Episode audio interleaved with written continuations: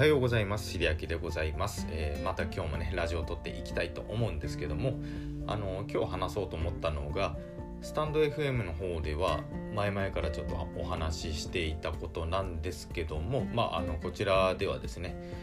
まあ、アンカーで、まあ、アプリをやりだして、あの Spotify とか Google Podcast でもしあの聞かれている方がおられるんでしたらもちろんね他の音声アプリでもそうなんですけどもあの僕たちまあ僕たちというのはあの妻ですね。僕と妻がちょっと移住を考えていましてであの移住先としてあの岐阜県をちょっと候補として考えているんですけども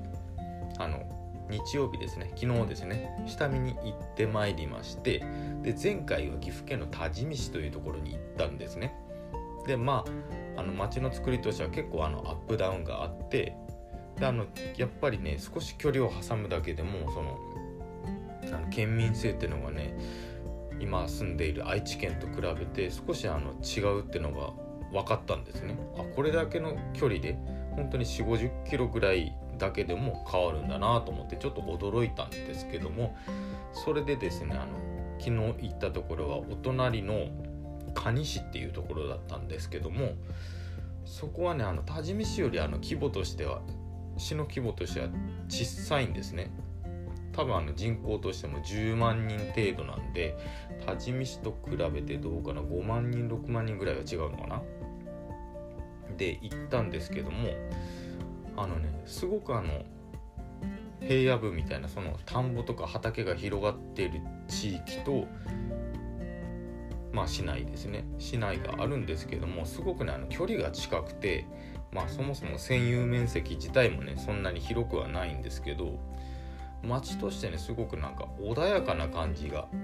まあ、印象として受けたんですね。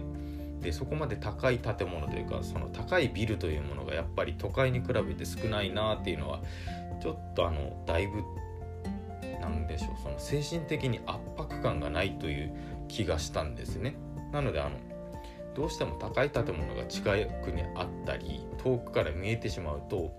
あの圧迫感というか少し恐怖みたいなねストレスをね感じてたんですよ。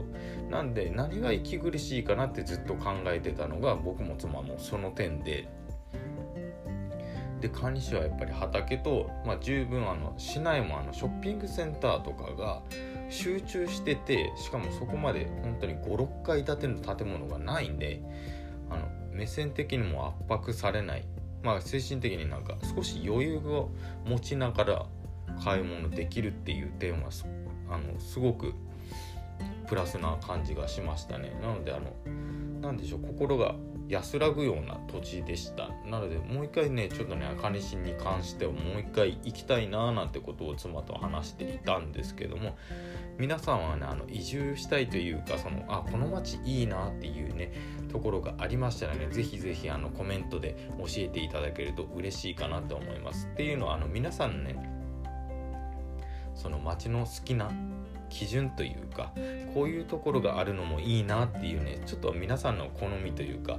趣味思考っていうのもちょっと興味が出てきたので皆さんはどういう点でその町づくりとか街に住むまあ、基準を置いてるかなと思ってちょっとお聞きしたいのでまたコメントで教えていただけると嬉しいかなって思います、えー最後まで聞いていただいてありがとうございました。またねあのココナダの方で受付しております。相談の受付しております。毎週土曜夜8時から12時ですね。あの相談待っておりますのでぜひぜひあのお気軽にお話しいただければなと思います。それではまた明日。